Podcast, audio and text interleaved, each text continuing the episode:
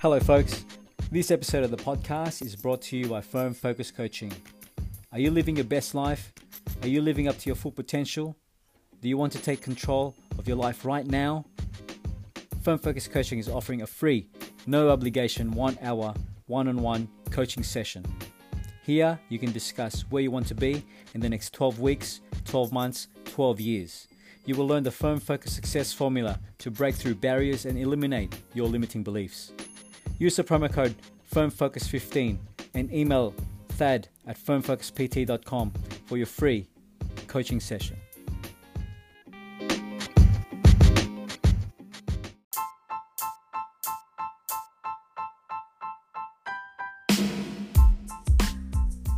Hello, everyone. Welcome to another episode of the Firm Focus Podcast. I'm Thad Mangalino, your peak performance coach, and thank you for listening. I started the Firm Focus Podcast to empower and equip individuals to achieve peak performance. My goal with you is I don't want this to be just another podcast. I want to try something different. The old way isn't working, and it's on us to do what we need to do to strive. This is the time for you to make the decision and take action. Your 20 years from now starts today. Stay focused. Let's get it started.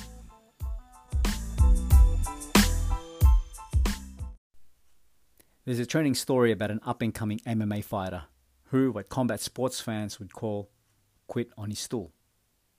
Max Rohskopf refused to get up in between rounds and indicated to his trainer to call it in, meaning he didn't want to continue fighting. It could be clearly heard that Max wanted to quit. In fact, he mentioned it nine times, and his trainer was doing his best to pep up and encourage Max to continue. The fighter did take the fight with five days' notice. Max had to make weight and get some sort of conditioning for a three round fight. Look, I applaud him for taking the fight and getting in the octagon. The peak performance coach in me is saying that he should have forged on and kept going. I would have encouraged the fighter to visualize, go back to his objective, reframe the situation, and encourage to dust himself off and bite on the mouthpiece, come out swinging in the next round. However, the peak performance coach in me is asking, why didn't the trainer listen to his athlete? Why did the trainer let his athlete take the fight without proper training camp? Why did the trainer encourage his athlete to push the pedal to the metal on the first round and gas out on the second? Remembering that he only had five days of training camp. The trainer threw his athlete to the hungry lion who has been sharpening his claw for the last eight weeks. I don't get it. Let's see, as mentioned earlier, this is Rohskopf's first fight in the UFC. His previous fights from the other organization, the fights didn't actually go past the second round. Plus, we cannot compare the level of competition. Fighting in the UFC is a different type of game. The fighter needs to have battle scars, mat time to get to gauge and get conditioned for the next level. The lesson here, folks, is preparation and having a strong supporting cast. The fight game is a lonely sport. What I mean by that is it's only you. You only have you. You only have you and your opponent. You do not have the luxury of having a Michael Jordan to pass the ball to and scores 40 points a game. If you miss a shot, you don't have a Dennis Rodman diving for the loose ball to gain possession. If you're having a bad momentum, you can't take time out and strategize and get back, uh, get feedback from your head coach. In the fight game, you have to ride it out until you hear the bell, and at a blink of an eye, it could be all over. Let me take it back for a little bit in boxing, this has happened. Back in 1980, uh, Roberto Duran quit when he was fighting Sugar Ray Leonard. I'm not sure if you're familiar with this. It's the famous no mas fight. If you know Robert Roberto Duran, you know that he's the type of person to, that would quit. The Panamanian Duran has had 119 professional fights with 103 wins and 70 wins by knockout. I think Duran, well, he was later in his career, later in his stage of his career, and, and uh, he's had long term effects because of, of the long career that he's had.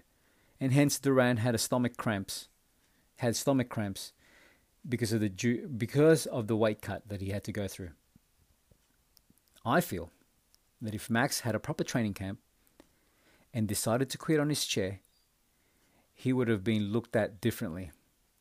If he went through the camp, at least his trainers would know where he was lacking and adjust the training accordingly. Folks, I've got nothing against this MMA fighter. I wish him all the best. I know what he's going through, and I can only imagine how hard it was for him to quit on his stool.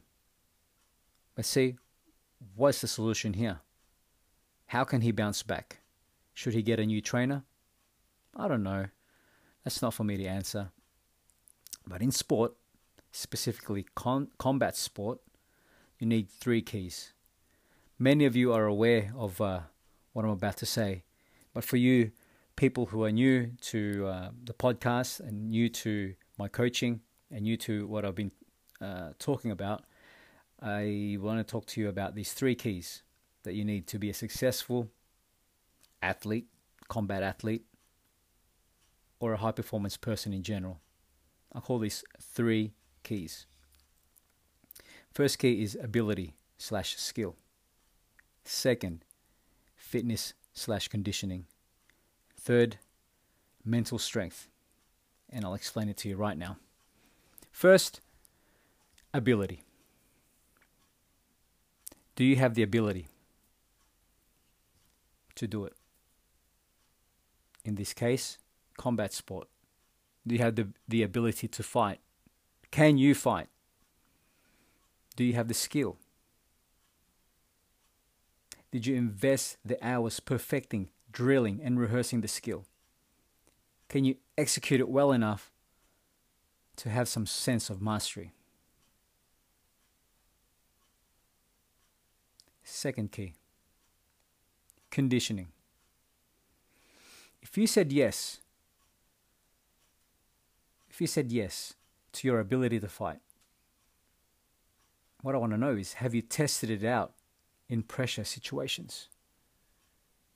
Meaning, have you tested yourself when you're exhausted and your body is shouting for you to rest? Max Rohskopf is known to be a grappler, and his first five professional fights were won by submission within the first two rounds.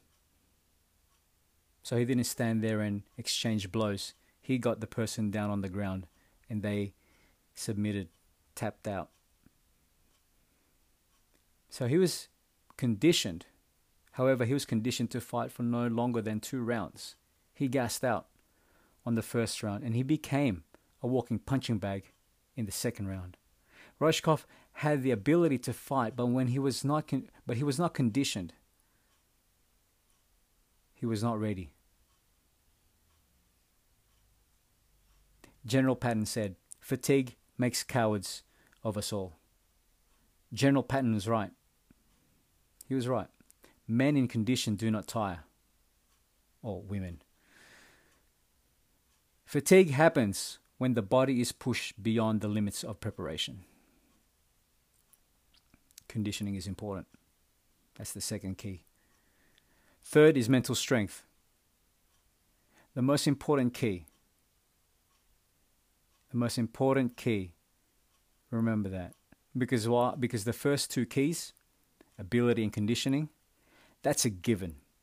You can have a successful career just on those two attributes. But to take your game to the next level, mean the next level, your mental game is the glue that binds it all together. Think of the iconic fighters that have been in the Hall of Fame. Let's talk about Muhammad Ali. His mental game is strong. He has won more fights even before step, stepping in the ring. He taunted and trash talked to his opponents. He got under their skin. He was fast, he was conditioned, and he had the innate ability to stand and battle for 15 rounds. The drawback is that his mental game was strong and he did not stop when he should have. He willed himself to continue to cop punches. One particular fight that comes to mind is the thriller in Manila back in the mid 70s when he fought against Joe Frazier. See, Joe Frazier threw over 100 uh, over 190 punches in the 14 rounds. However, Ali did throw over 260 punches that forced Frazier to quit on his stool from exhaustion. What is the difference with Frazier quitting on the stool and Rohskopf? See, folks, Frazier had proper training. He had a proper training camp. He was conditioned. He had a strategy. He was prepared. And also had a psychological advantage as he, as he previously beat Muhammad Ali.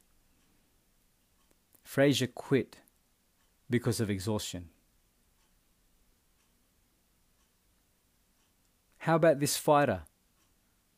You might know this person who had two of the three attributes. He had ability and conditioning. But see, I believe that this fighter possessed all three. All three keys that he's got. He's got all three. However, it was just misguided. I'm talking about Iron Mike Tyson. Mike Tyson was trained by Cus D'Amato from a young age. Cus programmed Mike to be a machine, and he became the youngest heavyweight boxer of all time.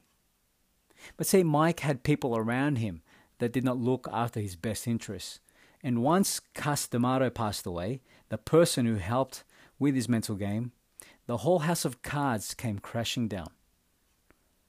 No doubt Mike Tyson had the ability and was conditioned, but his mental strategies required Cus D'Amato's expertise. What else can I say about this? What is the main takeaway?